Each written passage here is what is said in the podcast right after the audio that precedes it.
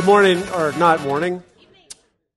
You got it. Evening. Uh, good evening, everyone. I'm Pastor Mark, and I am glad you are here. We are in the third and final installment of Three Times Nine. Uh, has anybody not been here for any of them? No, I'm just putting you on the spot. Okay, good. I'll explain it for you guys back here. Uh, anybody over here? Oh, okay. So, very good. What three times nine is, is actually a recognition that God has given different uh, voices and gifting uh, here at our church. And uh, three uh, pastors actually have the, the gift of teaching, and they have a very um, different perspective on Scripture. And many times when I've sat under their teaching and I've heard them give, uh, talk about God's Word, I was like, wow, I would have never brought in that point, or I wouldn't have thought about it that way and uh, came to the point where it's like, wow, you know, wouldn't it be amazing to recognize that and and and have a series where we would have all have the same biblical topic and we wouldn't tr- talk with each other about it beforehand and we would come in and uh, we'd each have nine minutes to speak about that topic. And the first week we did biblical community and then the, the next week uh, we did discipleship and then this week, we are going to do worship. So uh, we're pretty excited about that. We've learned some stuff along the way. And one thing that we learned is if we just do it uh, one, two, three, it's like drinking out of a fire hose and it's like overwhelming and intense and not an enjoyable experience at all. Uh, so we decided that we're going to have a little conversation in between each one to try to slow down the pace a little bit, especially after that song, Eric. Yeah, I know.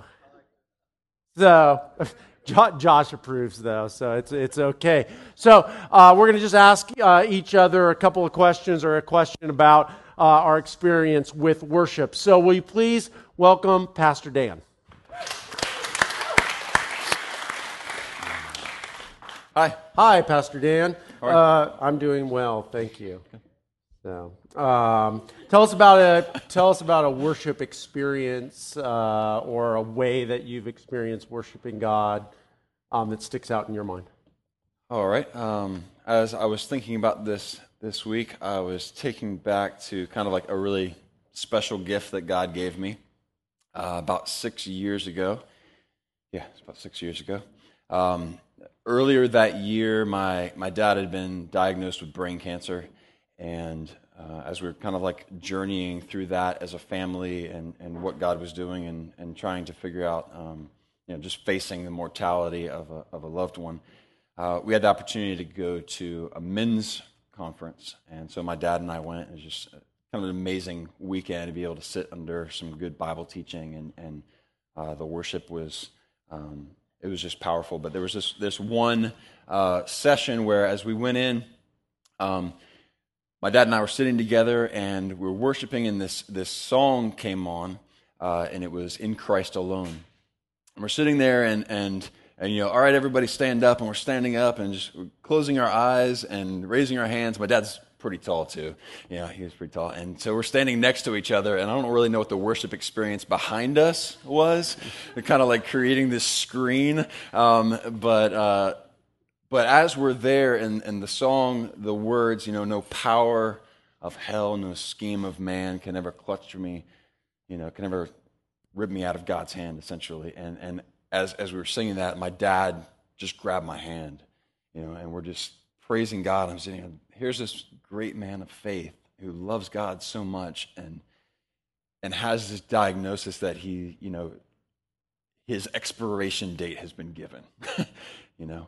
And, and here he is just sitting in faith. And it was just such a gift to be able to have that with my dad. And every time I, every time Eric plays that song or I'm like, I hear it somewhere else, I just kind of like, like dribble onto the floor into this pool or uh, just like, oh, somebody help me here. I'm just wasted. Um, and so that was just a really special gift, of a moment in time to be able to look back and kind of focus on uh, some good worship. Wow, fantastic. Thank you for sharing that. And just uh, when we were at your dad's memorial, uh, um, and this is just a bonus one. I have another one, but uh, uh, actually, just seeing your family get up together and sing at your dad's memorial was just an amazing experience too. It's pretty tough. So, All right. Whew. I wasn't expecting that. All right, we'll recover here. All right, um, worship. Talking about worship. So, worship, um, I would submit that worship is something that it is impossible for us not to do. I don't believe worship is a choice. I believe that worship is something that we must do. It's a question of what direction we do it. And so, as we're talking tonight, we're going to kind of try to fix our mind upon how do we how do we worship in a Godward way. And I, and kind of the closest thing that, as I was thinking about this, kind of our context, we all have a, a, some understanding of love, and so I think that that really trying to relate worship to love is, is a good point for us to look at. And there's this quote from C.S. Lewis, and he says, There is no safe investment. To love at all is to be vulnerable. To love at all is to be vulnerable. And so here we are, we have love, and love, love changes the way that we think. Love uh, opens up our hearts to be able to embrace new ideas. It, it it gives us the courage to face fears. It gives us a hope to be able to continue. Love changes the way that we think.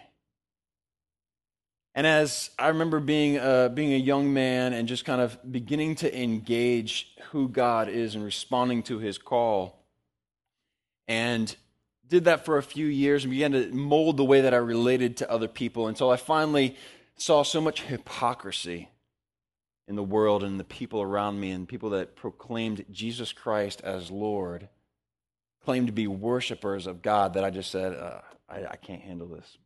My immature 15 year old mind is just, I, I can't fathom how these two things fit together in the scope of godliness.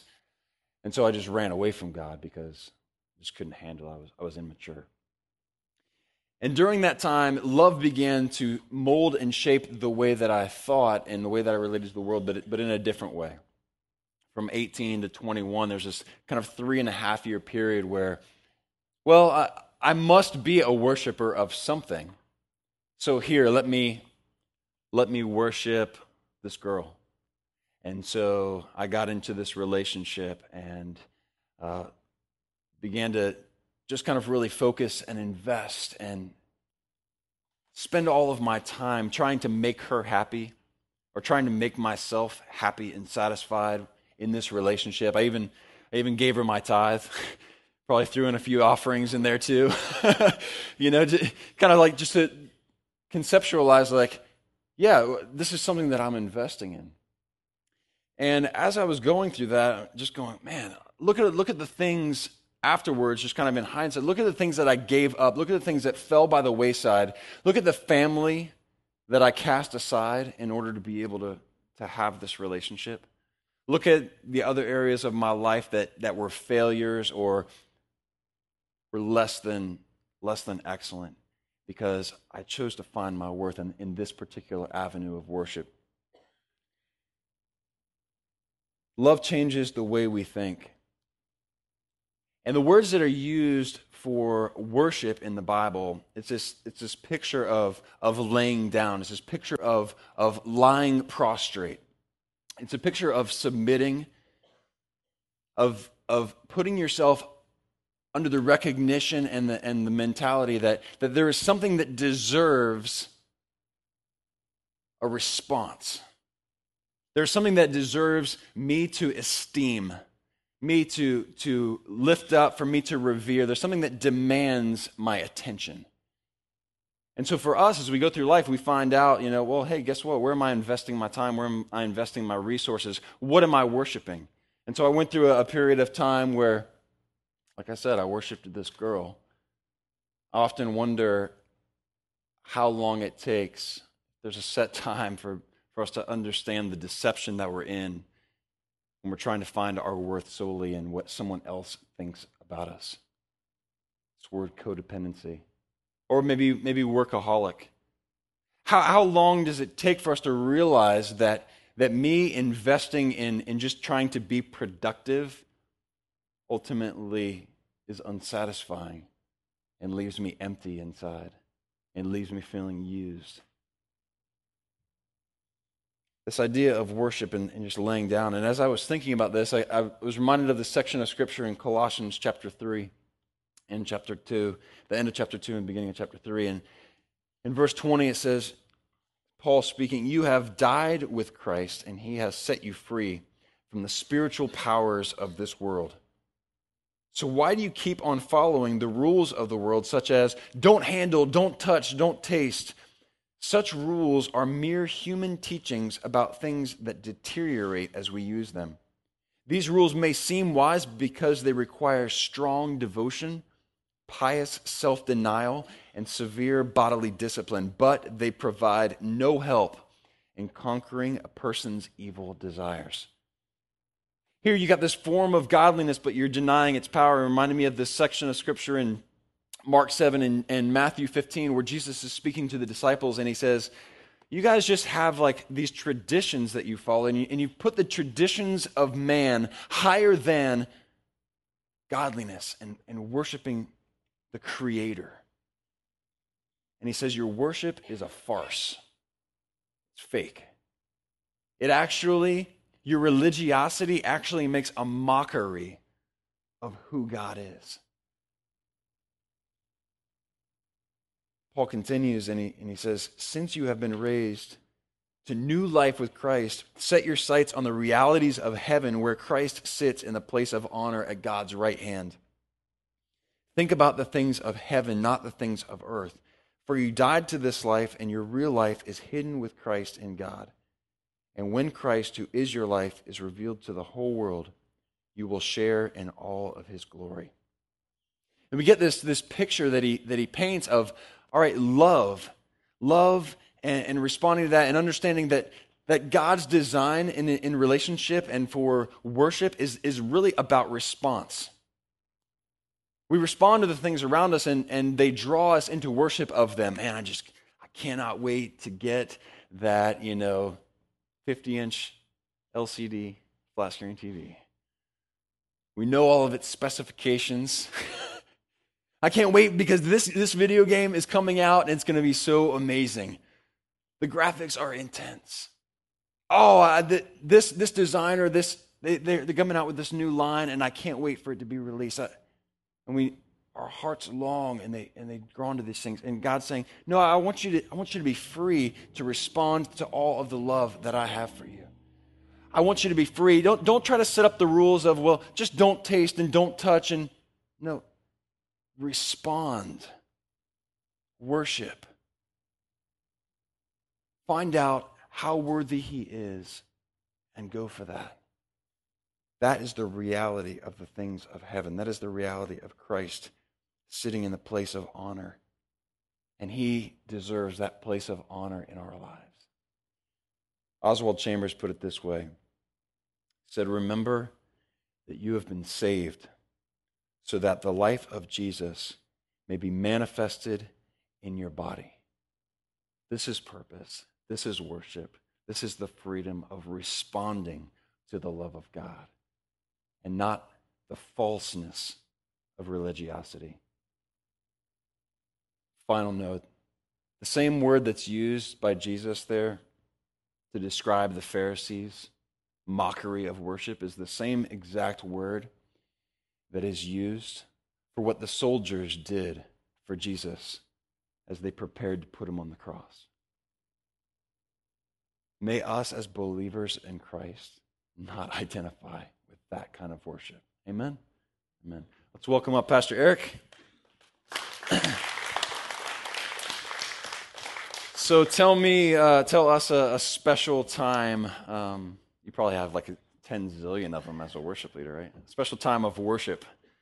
Yeah, there's definitely been some really amazing times. And, and uh, you know, I always tell people who are kind of starting on the worship team that I feel like we have the best seats in the house because we get to watch God work, you know, in our friends, you know, on a Sunday, just as kind of He does things throughout the room during worship. So, it's really it's really cool. But I actually wanted to to share something I, I don't have a, a concise memory of, um, but it's something that has been on my heart to share, and that is that I grew up I grew up kind of a in a pretty low key church, you know, expression, you know, hymns, pews, and everything and uh, and then I kind of wandered away from from God and from the faith for a while. And and I think like the thing that I wanted to share, but I wish I could remember the exact date, is like the first time I physically expressed, you know, something in worship. Because to me, when I grew up, like anybody who lifted their hands, oh, yeah. they they were a crazy, you know, charismatic Pentecostal person. And right. and as a and as a in our denomination, it was like, well, you get away from those people because they are freaky. Um, and I just remember kind of just going on a journey to where finally, like one day, like I, I just I lifted my hands, I like physically expressed something, and it was like a floodgate opening up in wow. me, and it was so freeing. And I and and I just remember that. Um, like I don't remember the exact date, but I just remember the season of God working in my life where finally I could release so much of what was inside of me. Yeah, and that's just kind of what I wanted to. Yeah, great freedom in worshiping God. Awesome. Yeah. Changed my Good. life. Look forward to hearing what you're going to share. Oh, that's I, I am too. Um, I wanted to kind of talk to you guys um, about uh, an episode of King David's life, and I really I kind of wanted to, in the interest of full disclosure, just say I just kind of heard a podcast about this particular uh, scripture, and so um, I'm not you know I'm not like stealing anybody's message or anything. It was really just a matter of like this uh, this podcast talked about this scripture, and it really just I found it compelling. So we're going to be talking out of Second Samuel, Second Samuel uh, chapter twenty three. And what's going on here is that King David is basically in a cave with a bunch of his followers, and he's at war with the Philistines. And um, this brief passage is just going to set up something that I find really, really interesting about King David the man. So we're actually going to start in, um, in verse 15.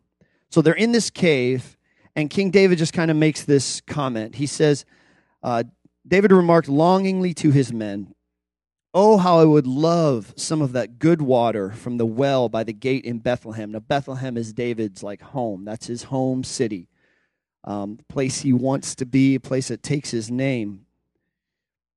So the three who are these kind of like elite fighting guys. The three, who obviously don't understand metaphorical language, um, broke through the Philistine lines, broke through the enemy lines, drew some water from the well by the gate in Bethlehem, and brought it back to David for him to drink. So here you go, boss. Like, here's the water you wanted. And I'm sure he's kind of like, uh, wasn't really serious there, guys. Um, and he refuses to drink it. And then he says this Instead, he poured it out as an offering to the Lord. The Lord forbid it that I should drink this, he exclaimed. This water is as precious as the blood of these men who risked their lives to bring it to me. So basically, David like takes this cup of water that these guys have, have brought him and he pours it out as a drink offering to the Lord, which is a common offering in the, in the Hebrew religion and in other religions of that day. And he basically says, This little cup of water, this normal cup of water, has now become something sacred, something special. I will not drink it. I don't, I'm not worthy to drink it because of what has gone into getting it for me. And that just really triggered my thinking of like, what kind of thinking makes something as ordinary as a cup of water into something sacred, into something special, into something unique? And I want to suggest to you that it's it, that David lives in such a way, and he sees the world in such a way that that is uh, that is is those types of opportunities happen all the time. I think David lives what I would call sacramentally. I think God, you see, is active in the world all around us all the time and through common everyday objects, a cup of water, a phone call that comes from a, a friend or, or, or a loved one, any moment, we live in a world that God could invade and we have an opportunity to respond if we see it that way. If we see the world sacramentally, anything can be an opportunity for us to worship, To really put it concisely, like to live sacramentally is to say that worship happens whenever and wherever God shows up and we respond. So basically, God shows up in this cup of water, and David says, You know what? I'm not going to drink this. This is an opportunity for us to worship. And uh, that is the reality I think we live in. But there's, there's a, there is a, a, a current in our lives as people that works so hard against this. And all of our lives, we are told, you know, you need to grow up. You need to, you need to become mature. Scripture even tells us in a way, become mature. And maturity is a great thing to aspire to. Responsibility, you know, paychecks, uh, living on your own, bills. Hello. Um, but there's something about maturity that costs us in our lives. And I think it's so beautifully illustrated. Um, has anybody ever played peekaboo with an infant or a toddler? And yes, please, thank you. The rest of you are lying. Um, the rules to the game of peekaboo are quite simple, right? Big person covers up face. Baby sits there. Big person takes hand away. Baby sees face. Oh, joy, celebration, laughter, response if the baby ever decided that like after 10 times of revealing the face like it was getting old and the baby was like mom dad can you get a new routine? Because just the face getting a little bit old. Can you put a clown nose on or something? The, the, the game would completely fall apart would it not? But does the baby ever do that? You you do it five times 10 times 15 times. Every time you take your face away baby has the same response joy, celebration, wonder. Like they just see the world in a way that we have lost. Because how many times do we kind of see the same thing over and over again? And in our lives, the same thing over and over again leads to routine, mundane, take it for granted. How many times do we come to church on a Sunday and like, I've done this hundreds of times, thousands of times? Same old thing. When the baby sees the face of their father, their mother, their loved one, they know what they're supposed to do. They're supposed to celebrate, they're supposed to respond. Um, I think that we could do well to remember what it's like to have to all of a sudden spontaneously see the face of our Father in, in a phone call, in a glass of water, and respond with the wonder and the joy of a, of a baby. Are you with me?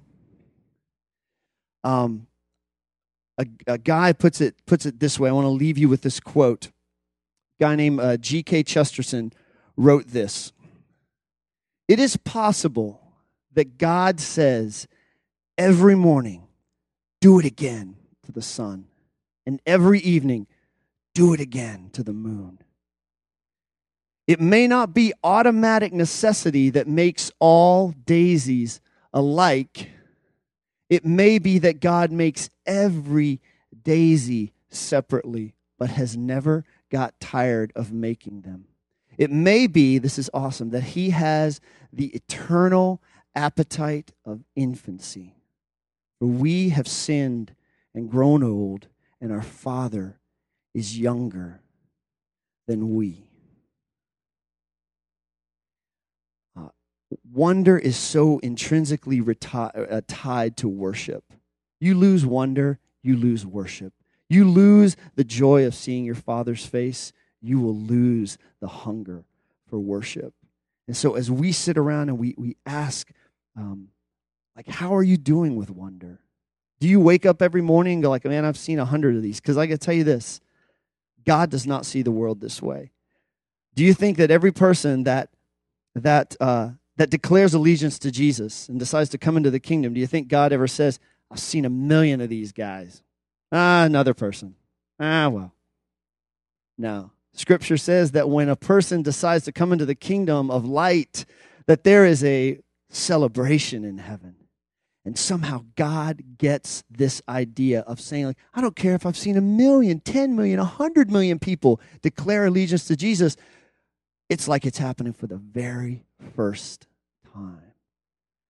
And so, as we kind of go on our faith journeys, my prayer for myself, for my family, and for us is that we would continue to see every day, every moment, every mundane thing as an opportunity for God, for our Father to show up and to reveal his face, and for us to respond in joy and in celebration. Amen. Amen. Everybody, welcome up Pastor Mark. Um, Pastor Mark, would you be so kind to share with us a, like, kind of just a story about how worship has played out in your life? Yeah. Uh, I was thinking about when I really, the, really see God's face, the, the peekaboo, the, the wonder.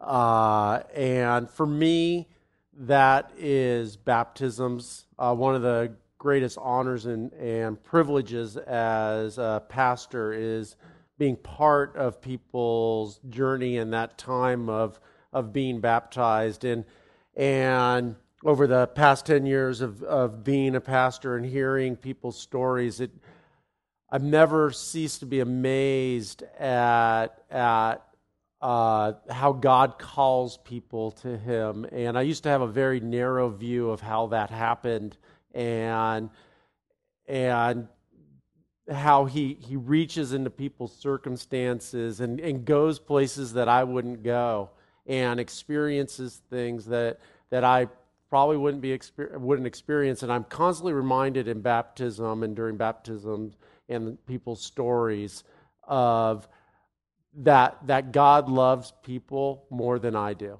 And just having that opportunity at the time of baptism to see people go under the water and, and symbolically die to themselves and come up a new creation in Christ, uh, that to me uh, is, is a time that I just really am just, I fall to my knees and, and just praise God for the great God He is. Amen. Thank Here's you. your stool. Thank you. Let her rip. I will. there you go. Well, listening to Pastor Dan and, and Pastor Eric and just uh, the idea of wonder and, and connecting with God and, and but what Pastor Dan alluded to and, and, and spoke into, the reality is that we are designed for worship.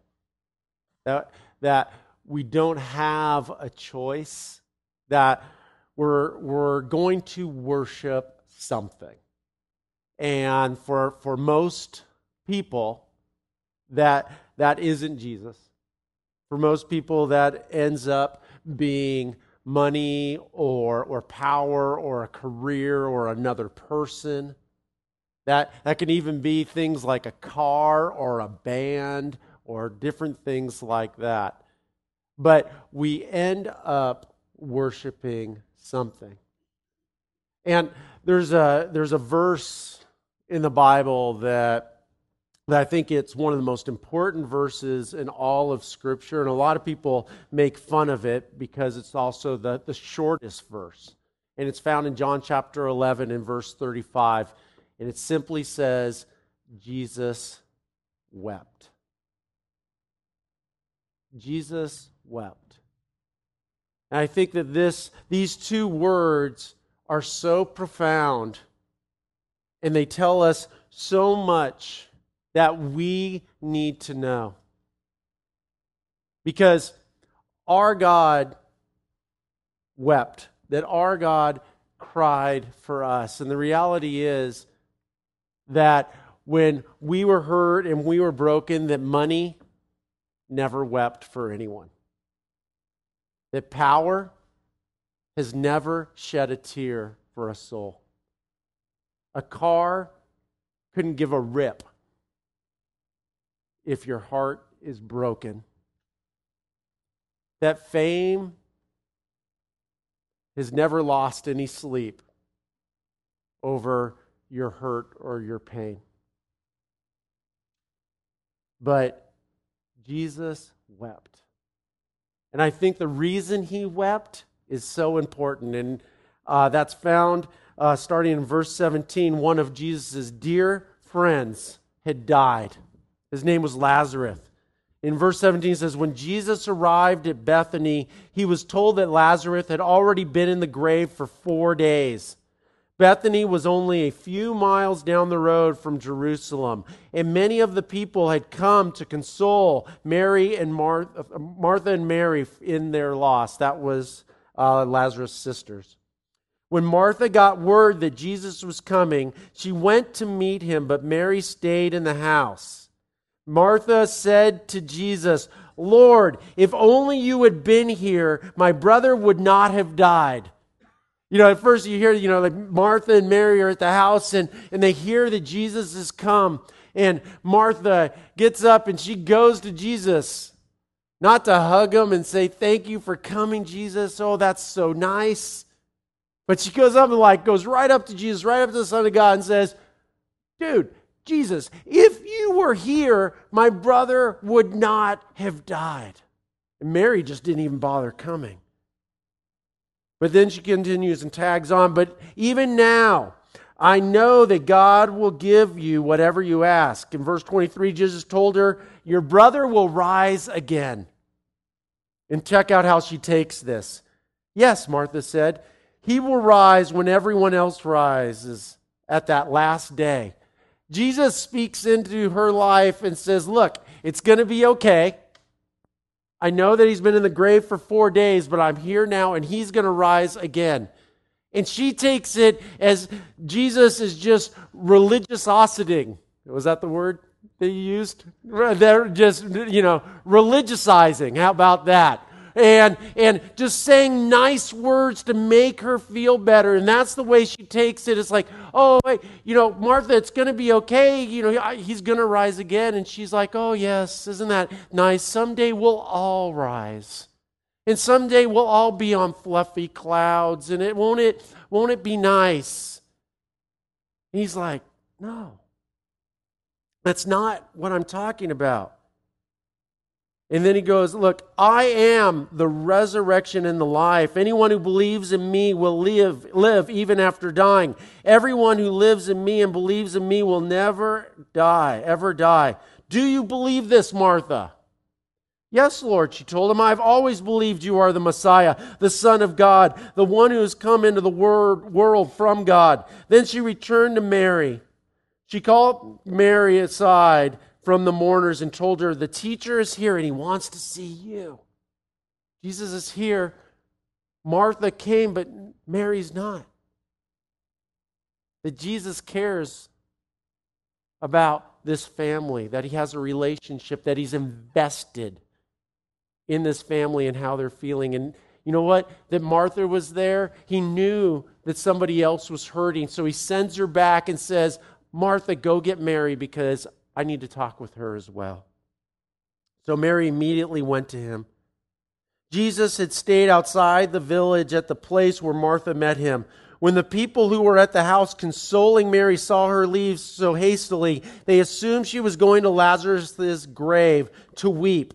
So they followed her there. When Mary arrived and saw Jesus, she fell at his feet and said, Lord, if you had only been here, my brother would not have died. You see, they had seen Jesus heal other people. They'd seen him heal people that he didn't even know, complete strangers, but he was a dear friend of Lazarus and of Mary and of Martha. And they're like, Jesus, really? You couldn't have got here on time? And they'd seen him heal, but not even them believed at this time that he could rise, raise people from the dead. When Jesus saw her weeping and saw the other people wailing with her, a deep anger welled up within inside him, and he was deeply troubled. Where have you put him? He asked them. They told him, Lord, come and see. Then Jesus wept. Jesus wept. Why? Did Jesus weep because his good friend Lazarus had died? No, he already had told Mary and Martha that he was going to raise them from the dead, him from the dead. The reason Jesus wept and, and check out the word wept. This is not not he Jesus didn't mist up. He wasn't fanning himself. I don't know why people do that, right? You know, and you breathe, and I, that doesn't stop you from crying. Don't do it. It's annoying. Uh, you know, he, he, he didn't shed a tear or, or anything like that. He openly wept. Why? Because of the despair and brokenness and the condition of his creation and where they had come. In fact, this whole instance and why he was angry and why he was upset was the whole reason that he had come. Because death entered into the world when sin entered into the world, and there was a cavern between God and his creation. And he had a holy discontentment about this situation, and he had come to resolve that. And as he was there doing life and in the midst of the people that he loved so dearly and saw their separation and their brokenness and his pain, he was so moved by their pain and their circumstance that he broke down and wept. And the reality is that you know, people say, why is Jesus the only way? Well, we, will, we should be happy that there is a way. Because you know what? Brahman, Muhammad, Allah, Buddha, they did not weep. And they did not come for us. But Jesus did. That Jesus came into our circumstance, that there's no place that he wouldn't go and there is no darkness that he will not be with you at. There's no length that he will uh, refuse to go to to reunite you with the relationship that you were created to have. The truth is also that he is worthy of our praise because he came for us and because he cares for us, that He is not a distant and aloof God. And that just like for Mary and Martha how, and the other mourners, and how He wept at their condition and wept in their circumstance, the truth is that He has wept in your darkest moments. He's wept. He wept when you lost your job. He wept when your marriage disintegrated. Jesus wept when you lost that child. Jesus wept when that person that you thought would be true to you cheated on you. Jesus wept when you were abused as a child. Jesus wept when you were taken advantage of and maybe raped by a bigger, stronger person. But the truth is, why Jesus is worthy of our praise is because he feels and does not shield himself from the ugly, dark, broken, messy existence that our condition often dictates.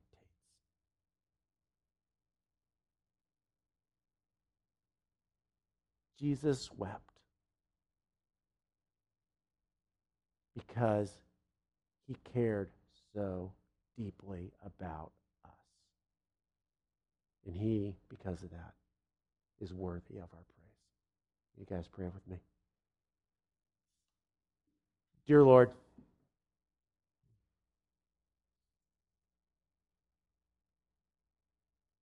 we have a history of hurt and of pain